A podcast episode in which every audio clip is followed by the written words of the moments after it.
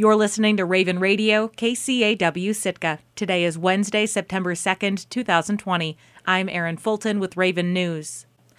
Around 100 students started remote classes in Kake on Monday. The school will remain fully remote until the community sees no confirmed coronavirus cases for two weeks straight. The small Kupreanof Island community has reported 16 total cases in the last three weeks, according to data from SEARHC. KCAW's Erin McKinstry spoke with Kake City School District Superintendent Rich Catahay about the school's plan to balance educational needs and community health and safety concerns. It sounds like you're going to be starting in the, the red zone, the high risk zone, so that's fully remote. Yeah, um, it's very unfortunate to tell you the truth. We would rather to see our students come into our buildings again and to have in-person education and uh, to deliver instructions that way. But with our COVID situation right now, we are in red. So, uh, you know, having to be in a small community, we are making sure that even with one case in the community, we are to ensure that we have a uh, good way to uh, deliver education and uh, to keep the community safe. Yeah.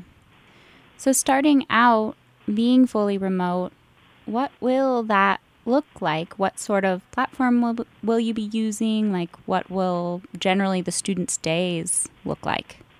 So, we, uh, you know, we had this back in March, and um, our staff have really stepped up, and they've done a wonderful job in uh, delivering remote education we were very successful, even though we haven't done it before.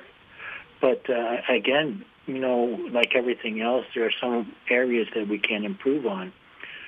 So now that we are in red, and uh, we we are in the same situation where we were in March, but in a different way, a little more experience. Uh, we have other things that we could look into to ensure that that we deliver uh, remote learning uh, in a, uh, a little more of a uh, intentional way, and so our students will have a little more of a quality education, even though it's remote learning. Yeah. So will students be tuning in over Zoom or Google Meet, or or how will that look? So it's it's a combination. It's a um, blended learning where we have Zoom we are very conscious of the fact that uh, you know some age group would uh, require just a limited time in Zoom, and then we'll in between that we have uh, also send work home. Have there been concerns at all about students who may not have internet access or the appropriate technology to be able to tune in remotely? Is that something that the district has been dealing with at all? Oh yes, uh, that's. Um, that's something that we're working on, and uh, we hope to get some funding for from OVK, our tribal organization here, or from the city, to ensure that those kids will have internet access, and uh, we want to ensure that they they have access to the same education as everybody else. So this is more about the green and yellow zones, which at the start you won't be operating in, but I was looking through the plan and just noticed that the the schedules for kids can be really kind of complicated. I just wondered, you know, how you've talked about helping parents and students keep track of, of when they need to be at the school and, and where they need to be and all of that because it's a lot of different schedules. Oh yeah, that's uh, that's the hard part. yeah, and, and it takes a lot of coordinating and um, uh, collaboration with our parents. And uh, we will continue to work on that piece as well, just in case, so that uh, you know we will, you know, hopefully slide right in to uh, green or yellow to ensure that uh, these students are, you know, their education is not interrupted. That was KCAW's Erin McKinstry speaking with Kake City School District Superintendent Rich Catahay. A link to the district's full plan is available on our website, kcaw.org. Amy Bethune is one of eight candidates vying for two open seats on the Sitka Assembly, and she says she's throwing her hat in the ring because she's concerned about Sitka's economy. KCAW's Catherine Rose reports. My name is Amy Bethune, and I am running for the office of Assembly. Um, I graduated from the University of Alaska Fairbanks um, almost 26 year, 24 years ago. I have a bachelor's degree in bio- biology journalism minor. Bethune has lived in Alaska for 26 years, and she moved to Sitka four years ago. Right now, she homeschools her two children. In the past, she's worked in a variety of fields, from the visitor industry to accounting to the nonprofit sector, including five years as an office manager for Habitat for Humanity. She doesn't have any previous experience in public office, but she's running for an assembly seat this year because she's worried about the local economy. Just watching what's happened um, to our to our country and our city and our state this past month concerned about the lost lost jobs, um, small businesses that have been shut down, and decreasing tourism traffic for us here. Um, and just grieved by the division that I see in the country, and and I just believe that we ha- we have more, far more in common than that which divides us. And I'd like to help contribute to that conversation. As an assembly member, she says she wants to support small businesses and job opportunities for Sitkans, and is in favor of the city's current effort to build a local marine haul out. One of the things that I think that we can do is help keep taxes low, help keep costs stable, help increase uh, just the income opportunities and jobs for families so they can stay. Though she's concerned about economic stagnation in the wake of a pandemic, she thinks Sitka is doing well with its COVID 19 response, with many recoveries and a low hospitalization rate. And she thinks the Assembly has passed a strong CARES Act budget to provide some community relief. But she did voice her concern when it recently considered a local mask requirement. I am definitely pro mass choice. I don't think it should be mandated.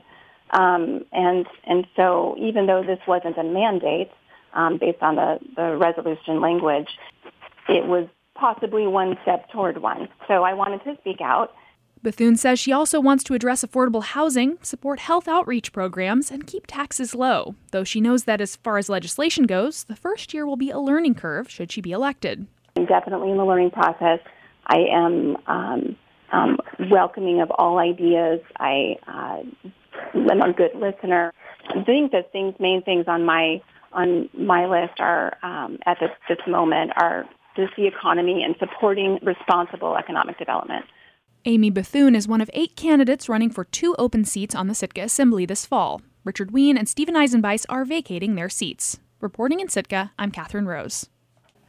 Raven Radio will provide continuous election coverage in the weeks leading up to the municipal election on October 6th.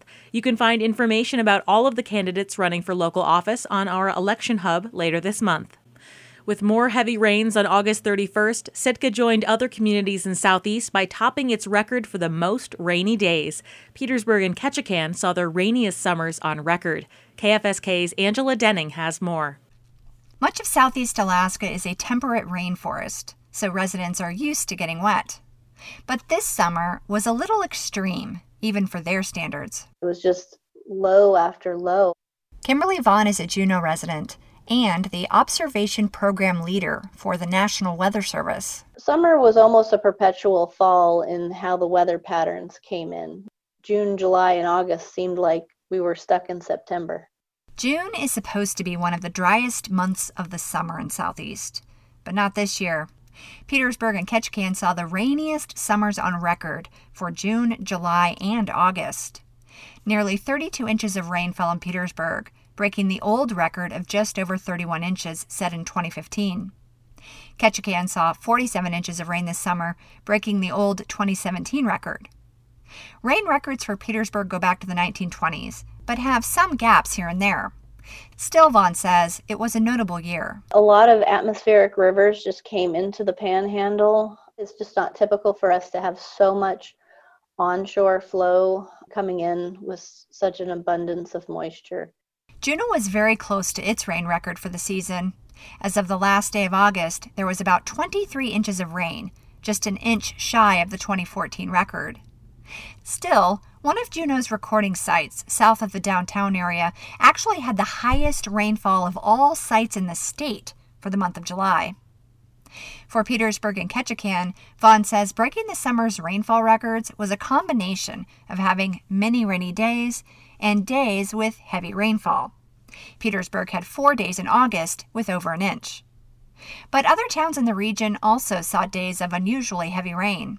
You know, we were seeing uh, records being broke by double the amount of what the record was in some cases. And we definitely had, you know, multiple days where we were seeing an inch or more. Uh, some stations, especially down south, that typically get more rain, like Ketchikan over Petersburg, they were seeing daily amounts of over two inches in some cases.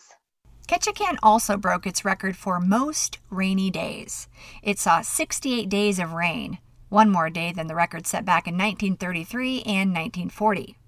Likewise, Sitka broke its record for most rainy days at 70 days, breaking its 2015 record of 66.